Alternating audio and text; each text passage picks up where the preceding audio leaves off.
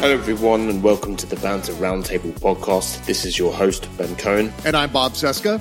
And I'm Justin Rosario. The Banter Roundtable podcast is brought to you by the Banter newsletter. We rely on our generous subscribers to keep going, so please support us by signing up for a Banter membership today.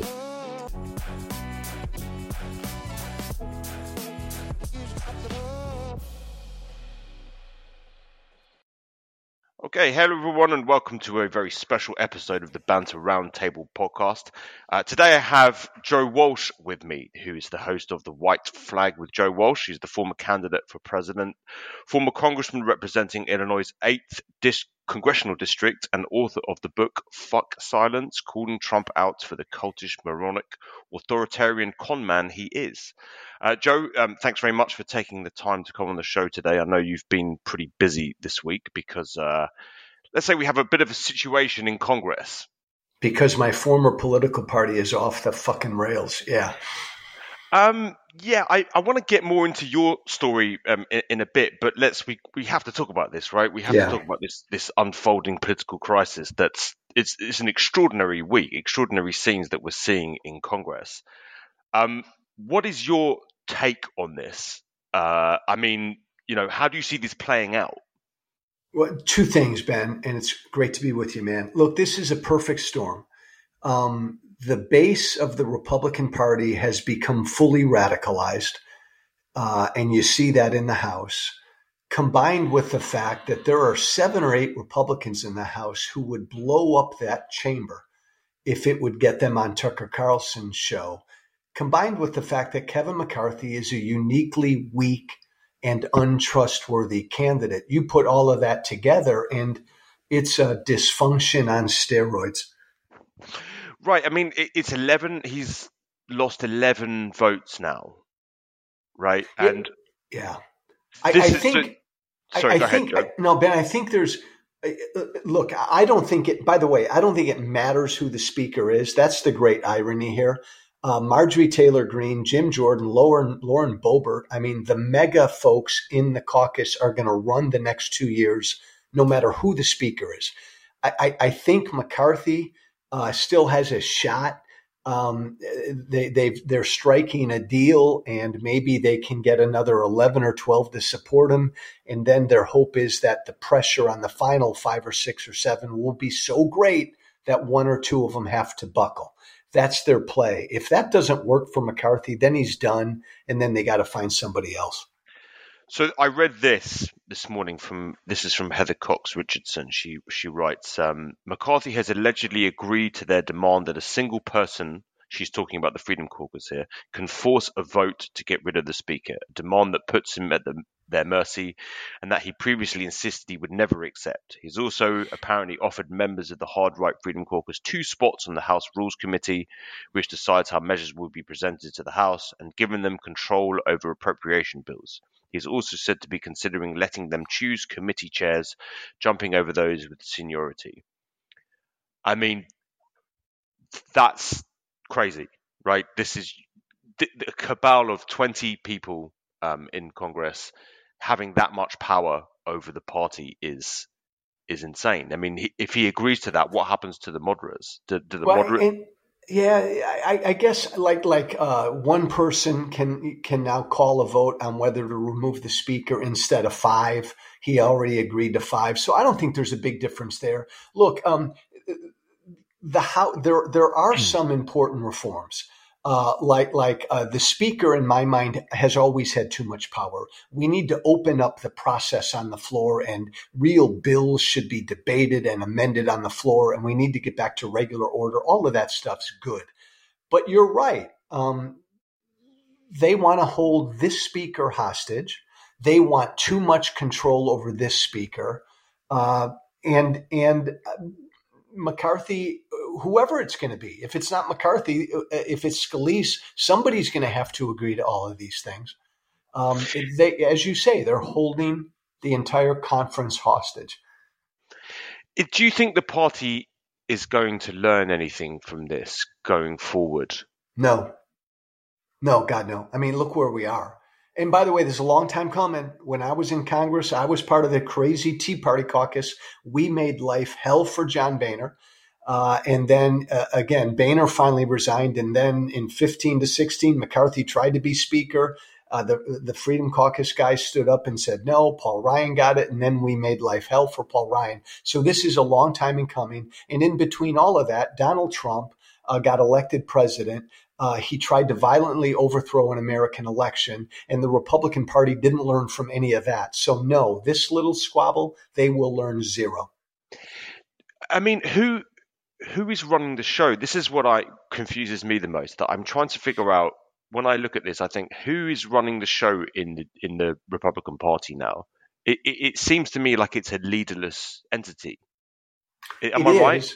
It, ben, you're spot on. It is because we're so focused on these 20 who oppose McCarthy.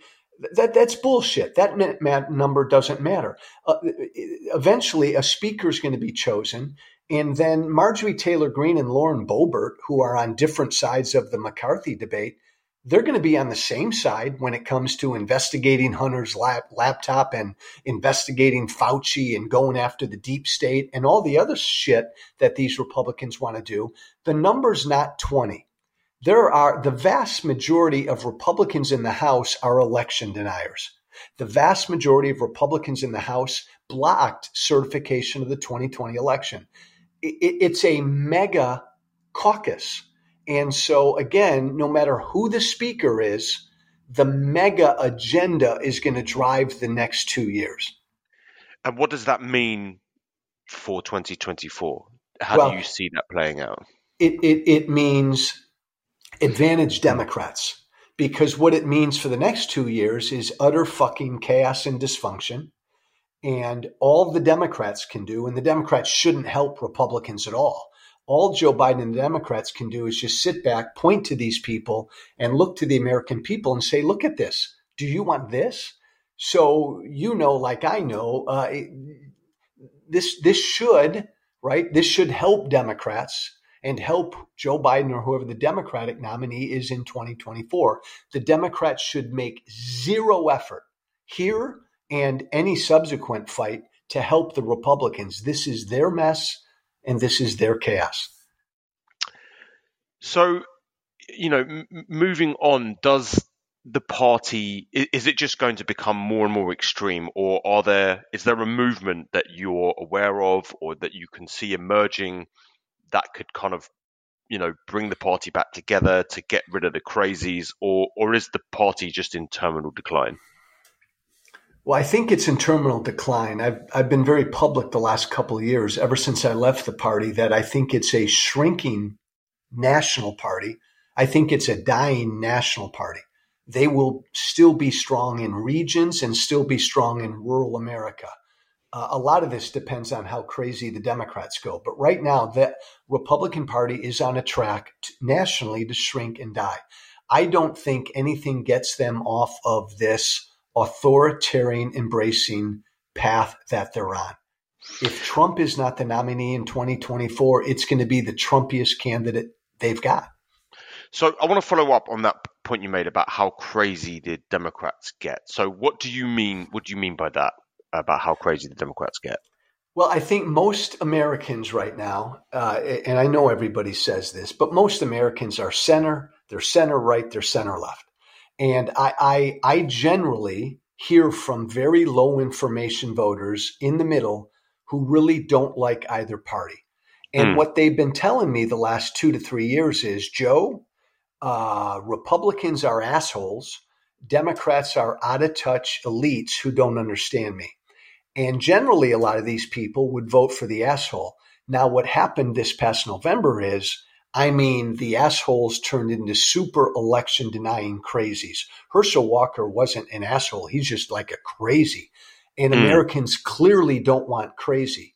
But if the Democrats kind of continue to not speak to working class people in the middle who are rightly pissed off about a lot of things, a lot of these people are going to turn to the Republican Party when they shouldn't.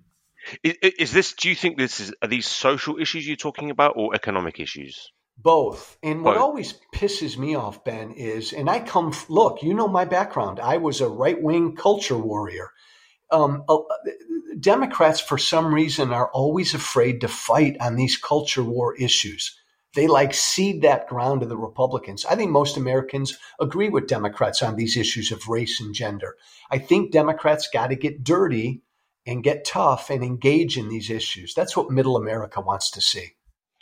Agree with what issues? I mean, you mean specifically like um, you know Black Lives Matter, that kind of thing, um, in yeah. terms of women's yeah, like, rights. Like, like, like uh, you know, the Republicans, when it comes to race, the Republicans throw out there that, oh, Democrats uh, and the left believe that all white people are bad and everybody, all white people are privileged. And, and Democrats just kind of, uh, you know, go hide in a corner on that stuff. No, Democrats should say, no, look, we, we, we need a racial adjustment in this country, how we teach about the history of this country. And that may make some white people feel uncomfortable for a little bit, but this is a good, healthy discussion.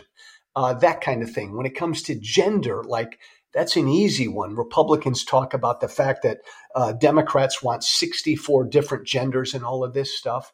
No, um, people should identify as the gender they want to be. We ought to be tolerant most Americans feel that way on that issue.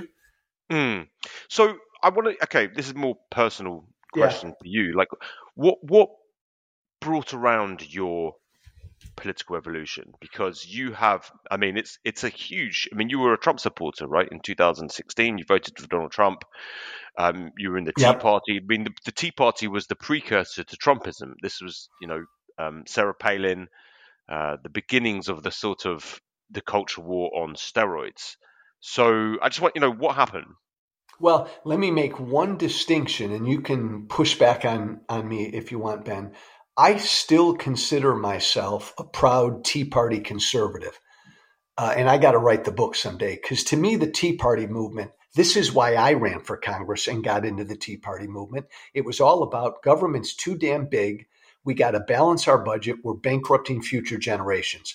That's what me and most of the Republicans in 2010 who got elected in the Tea Party wave, that's what we ran on. I will acknowledge that there's social stuff and some racial stuff with the Tea Party that I didn't pay enough attention to. But on the fiscal stuff, that's what drove me. What changed me, and by the way, that's what I still am. I still am a fiscal Tea Party conservative. But what changed me what changed my tone was Trump. Mm. Com- completely, uh, because I helped lead to Trump. Uh, I helped inflame Republican base voters. And listening to Trump then day after day after day, I thought to myself, my God, did I sound like this? And then listening to his supporters, who used to be my supporters, and they were screaming for all this ugly nationalistic racial stuff that I never identified with as a Tea Party guy. So the election of Trump really kind of slapped me cold. So, okay, I'm going to tell you what it looked like from my perspective. And sure. Again, this is me, I guess, pushing back a little bit on that. So I saw the emergence of the Tea Party and the Sarah Palin kind of movement within the Republican Party yeah. as being purely cultural, about the culture wars and about race and identity in, in America. That um, the criticisms leveled at Obama at the time – uh, you know, if you look at Obama's political views, at least to me, he appears to be incredibly centrist. Uh, I would say almost bordering from a UK perspective. I mean, I, I grew up in the UK, yeah. Uh, so my, my that was how I kind of viewed the world through the, the prism of UK politics. So Obama in the UK would have been regarded as probably conservative. He would fit more neatly within the Conservative Party there. A, you know, a, a liberal Tory, I would say. Um, you know, the tax rate under Obama was, I think it was, you know, lower than it was uh, uh, under Reagan. Uh, you have to go back to Nixon to get somewhere similar. I think the tax rate under Nixon was much higher than it was under Obama. You know, the, the ACA was borrowed essentially from Romney Care. This was a right wing, um, highly conservative uh, way of doing healthcare policies, nothing like what we have in the UK when we actually have, you know, taxpayer funded nationalized healthcare. Um, so I thought many of the charges leveled against Obama and uh, you know were basically a kind of subterfuge where it was essentially we don't want a black guy in the in the White House, so we're going to call him a socialist instead. We're going to scream communism, we're going to scream socialism, uh, and hope that basically enough Americans understand that what we're really saying is, you know, the N word. That's how it appeared to me. I'm not accusing you of that because obviously, uh, you know, you, you're you sound very very sincere when you're speaking about this. So obviously, it leads me to think that you genuinely did believe this. Uh, is that correct? Is that yeah, fair? Uh, ben, that's completely fair, and I will agree with a lot of that. Um, that that's what it morphed into. I would remind you that the genesis of the Tea Party was born before Obama got elected. I mean, okay. the, the the genesis of the Tea Party was anger and uh, pushback against George W. and his bailouts, um, and then and then look again I, I was right there for two or three or four years in the tea party movement running as a tea party congressman and i can tell you 80 to 90% of what we talked about and what i heard and what i talked about was um, pushback against obamacare you and i could have a good long debate about that and pushback against uh, obama's stimulus and all the spending that started under bush and continued under obama um, I, I will acknowledge, though, Ben, that there were two strands to the Tea Party movement. Uh, mm. I identify with the fiscal strand, and I was guilty of not paying enough attention to the populist strand, which basically, as you said, was, uh, you know, and, and, and by the way, Trump, that's the strand that Trump tapped into. Once we went to Washington and we didn't do shit about spending, then Tea Party people around the country got fed up, and Trump then tapped into the populist, the ugly nativist populist strand, which said, build a wall around the country and keep brown and black people out. Um, but you're right. I, I wish I had been more diligent back in the early days and pushed back with a lot of my supporters on the cultural stuff. Yeah, because I didn't, it didn't really appear to pierce the sort of public you know consciousness until it became a a black man pushing, you know, it would like, have been, and that's fa- and that's fair, Ben, and that's part of it. But I guarantee you, if Hillary Clinton had been elected president in 2000 and what was it, eight, mm. uh, the the Tea Party movement would have flourished just as it did under Obama. Because really, for most people in this movement at the beginning, it was all about the debt and the growth in spending. It really was. I thought, yeah. anyways. So, I mean, yeah, I, I, I think perhaps, and you know, maybe Hillary Clinton being a woman and being a Clinton as well, there, there, there, there is, there is, um, I have noticed the kind of slightly deranged views on. I, have never been a, you know, I'll be honest, I've never been a Hillary Clinton fan myself, um, for various yeah. reasons. I never found her to be particularly uh, a likable, and b I thought she was, you know, her foreign policy stuff I didn't really agree with. Um, so, yeah. but having said that, you know, look, when you see what happens on the right, it was sort of deranged. I thought, like, I don't hate Hillary Clinton. I just never found her likable. I didn't think she was a particularly talented um, politician. Right, right. But you know, when you see the right talk about these figures in the Democratic Party, it would be the, the, the hyperbole is is is sort of is, it's insane. Um, I agree, Ben. I agree that that Obama being a black man and Hillary being Hillary, mm. um, a Clinton, it exasperated uh, what the t- it, it helped facilitate the evolution of the Tea Party movement. I will acknowledge that. I, I guess what I'd say is if you had a a, a, white male Democrat progressive who was president, who was elected in 2008. And they spent a lot of money and uh, enacted a huge old stimulus and enacted uh, uh, Biden care, whatever it might have been called. The Tea Party still would have been there. Yeah, I mean, it was. I just didn't hear that much about it during the Bush mm. years. I mean, the the Bush years when a spending trillions of dollars on a on a pointless war, and then uh, fair. The, That's fair. You know, and and then the, the the bailouts happened under his watch. I mean, Obama, yeah. Uh, uh Bush authorized billions and billions of dollars in bailouts for for, for, for the banks. Um, and because I think there was a sort of a widespread agreement, it, it seemed amongst the political elites that this is what was needed. You had to, you know, the house was burning down, so you had to bail out these banks um, to stop the entire global economy from cratering. So I think there was kind of widespread agreement that we have to bail these right. out. That's true, Ben. But just that was the kind of the spark that started the Tea Party. But here's here's how I view the difference between uh, the Democrat, the you know the way that Republicans and Democrats deal with um, what you would regard as socialism. So I, I, it seems to me that the Republican Party deals with socialism for the rich, um, and the Democrats are the same. They want socialism for the rich, but they're willing to allow some poor people in on on it too. Right? Agreed. That's, that, that that seems to me the difference between the two parties. I you know I personally am more leaning towards the Democratic. I like I would like to see more socialism for me. I'd like to see more more of that socialism go to the poorest people in in the country uh, as opposed to the wealthiest.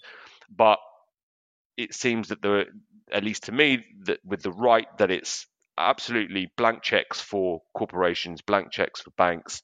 Um, you know, as many tax breaks as you want for corporations and uh, polluters and whoever it is.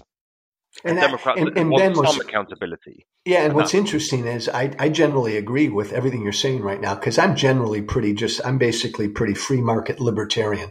Um, and what's interesting to me is like that used to be the right. That was mm. the Tea, Tea Party. That, that, ain't there ain't no room in this Republican Party now. And this Republican Party is like an authoritarian, big government spending party now. So there's no notion of of any sort of free market libertarianism in this party.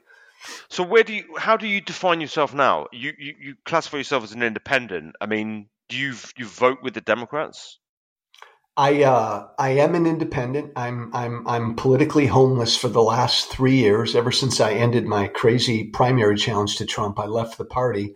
Um, I I've spent two election cycles now doing all I can to help get Democrats elected. I haven't joined the Democratic Party yet. I'm probably too conservative, but I'm I'm helping Democrats win because I just believe we're not. This isn't about policy anymore one of our two major political parties is fully anti democracy. They got to be stopped.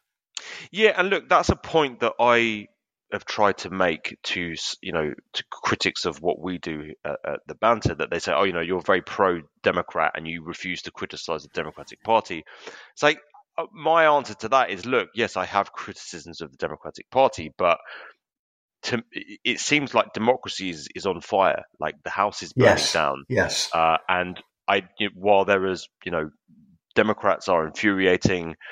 Um, it, it's like there's a saying in England that they couldn't organise a piss up in a brewery, um, but like you know, for all of those criticisms, and uh, I, I, still see there being one genuine political party. The Democrats yes. are a political party. The Republican Party has been for some time basically arsonists. Uh, they have no interest in governing. They want to tear the system down. Um, you know, owning the libs is basically that's what they that's their only policy objective. I don't see any policies coming out of the Republican Party, so it, it seems like there's no other way to cover this and to say, look, like this is you have screaming monkeys. It's you know, it's been it's radicalized. Like I was on I was on CNN earlier today, and um, I acknowledge, and I was asked about uh, the Tea Party, how we made life hell for John Boehner. We did mm. make life hell for John Boehner. But man, we were always arguing and getting in his grill about policy stuff, about spending, about a budget, about all of the, these things. You're right. The, these extremists today, it's got nothing to do with policy. Mm. Nothing. Um, that, that's it. Look, Trump, people like me helped create it. Establishment Republican people ignored the problem for years. People like me inflamed the voters, Republicans. And then once Trump got elected, they became fully radicalized. And that's where they are now. So do you, do you think that the Democrats are doing a good job of fighting this? No. Republican Party. You don't think they're doing a good job. What? Why? Uh, well, I'll, I'll amend my answer by saying I thought Joe Biden did a great job this last campaign. because mm. son of a gun, he would not let go of this issue of defending democracy. And, and Ben, you know, like I know, every Democratic consultant and advisor told him, Mr. President, quit talking about democracy, talk about the price of gas and inflation. And Biden wouldn't let go of it. And I'm damn glad he did. And I think that really made a difference in the midterm. Turns out more people than we thought care about this notion of democracy. But here's my fear the Democrats got lucky in the midterms as well because of these crazy badass candidates who ran. And because Donald Trump was front and center, every election has pretty much been a referendum on Trump. When mm. Trump is gone, uh, and and and when if the Republican Party wises up and and uh, elects more sensible, right candidates, you know, the Democrats still have their issues that as a party, they are increasingly out of touch with middle of the road working class Americans. They got to figure that shit out. And you believe that's solely about economic issues, about you think that they're too far left when it comes to economic policy? No, I think, I don't know that they're too far left on policy. I think they emphasize the wrong shit. Like I go back to, uh, um, uh, the rise of gas prices uh, a year and a half, two years ago, when that was a huge issue, you had Democrats come out talking about green energy. The price of gas went through the roof last week, and you have Democrats out there pushing green energy. Hello, green energy is important, renewable energy is important, but right now, a family of four that can barely afford groceries this week is paying five, six bucks at the pump. Green energy ain't going to help them tomorrow. And so it's just some of the things they emphasize are out of touch. Democrats do tend to talk too much about some of the woke issues instead of some of the bread and butter issues. Uh, I think that I think most Americans again are with them, Ben. They just need to talk the right language, if that makes sense. Right. So I mean, I, you know, and I gotta I kind of agree with you on this. I have to say, like I was watching. I don't watch cable news much at all. Yeah. Uh, so I was watching MSNBC yes uh, last night to just follow the insanity in yeah. the hill. Um, and I just was struck by the the tone with which some of the mm-hmm. Presenters speak. Um, and it's a kind of lecturing. It's kind of yes. snarky. It's kind of um, and you can kind of see why at least to me i can see why so many people would be turned off by that and i think that democrats have a problem have a genuine problem with this they have a ben, genuine my my, my you're, you're you're so spot on my background is uh, blue collar uh, i mean i'm a when i got elected to congress i was the poorest member of congress i'm not a rich dude at all and and my my supporters my my base was all regular middle class americans and they all say that, and even non MAGA uh, people, they all say that about Democrats, that Democrats always seem to be talking down to them. Mm. And, and even though they know Republicans are assholes, Democrats gotta stop this stuff. Do you do you see Biden as being? I mean, I saw Biden as being essentially the only real viable candidate out of the the the last crop of you Heck know, yeah. um, uh, because he's the kind of blue collar guy. Um, he wasn't really, you know, he wasn't the identity politics stuff. He wouldn't right. he wouldn't go there.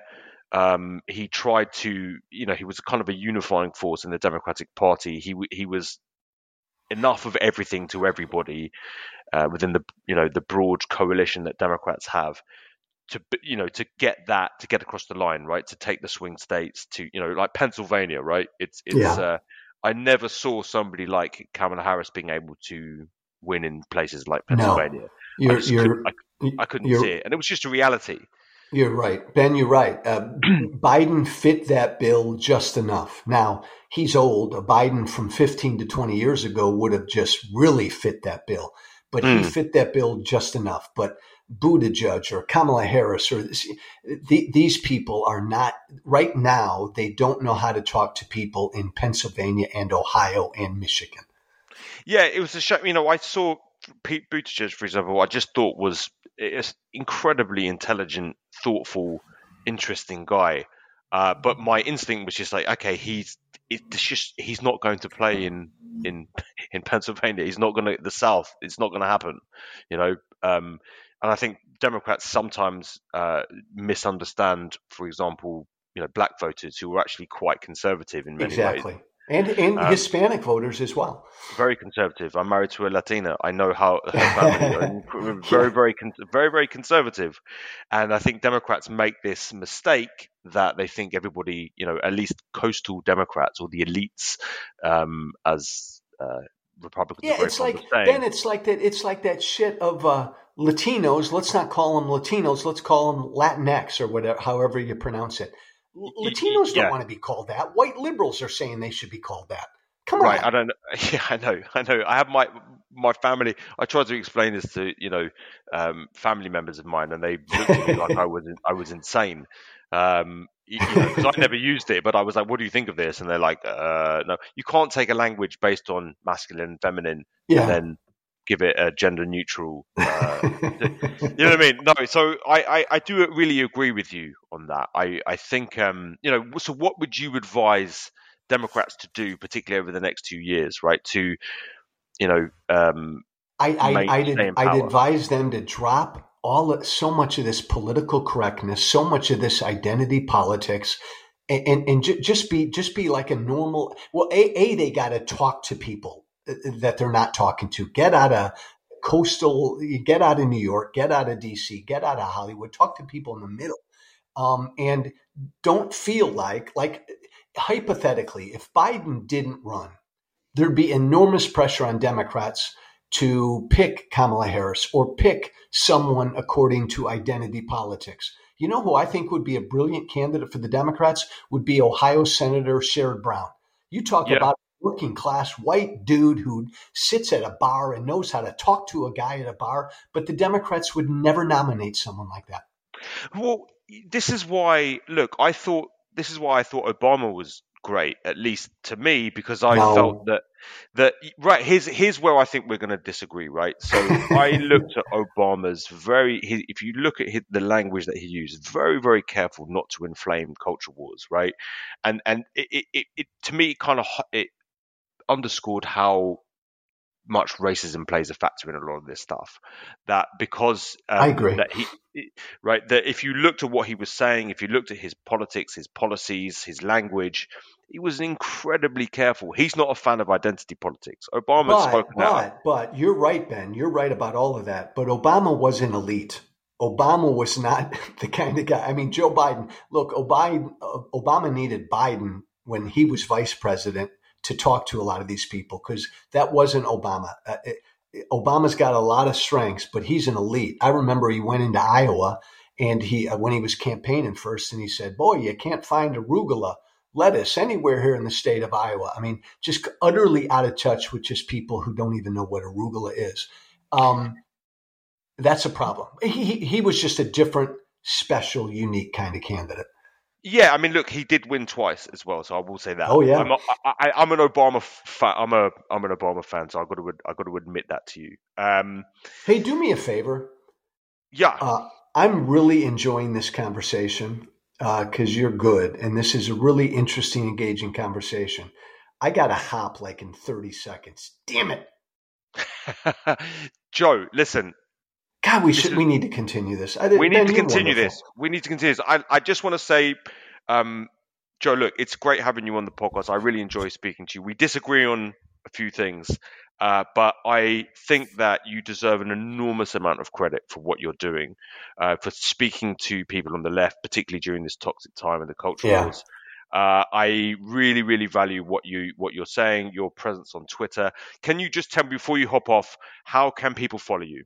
Follow me on Twitter at Walsh Freedom. I've got a podcast called White Flag with Joe Walsh, where I sit down every week with somebody who disagrees with me, and we try to model how to have a respectful conversation. Uh, and Ben, i would love to, I'd love to do a part two with you. This has been fun. We're going to do it. We, we, I'm I'm going to be on your show next week. Awesome. Uh, so stay tuned for that. Joe, thank you so much, and we'll see you soon. Thanks, Ben.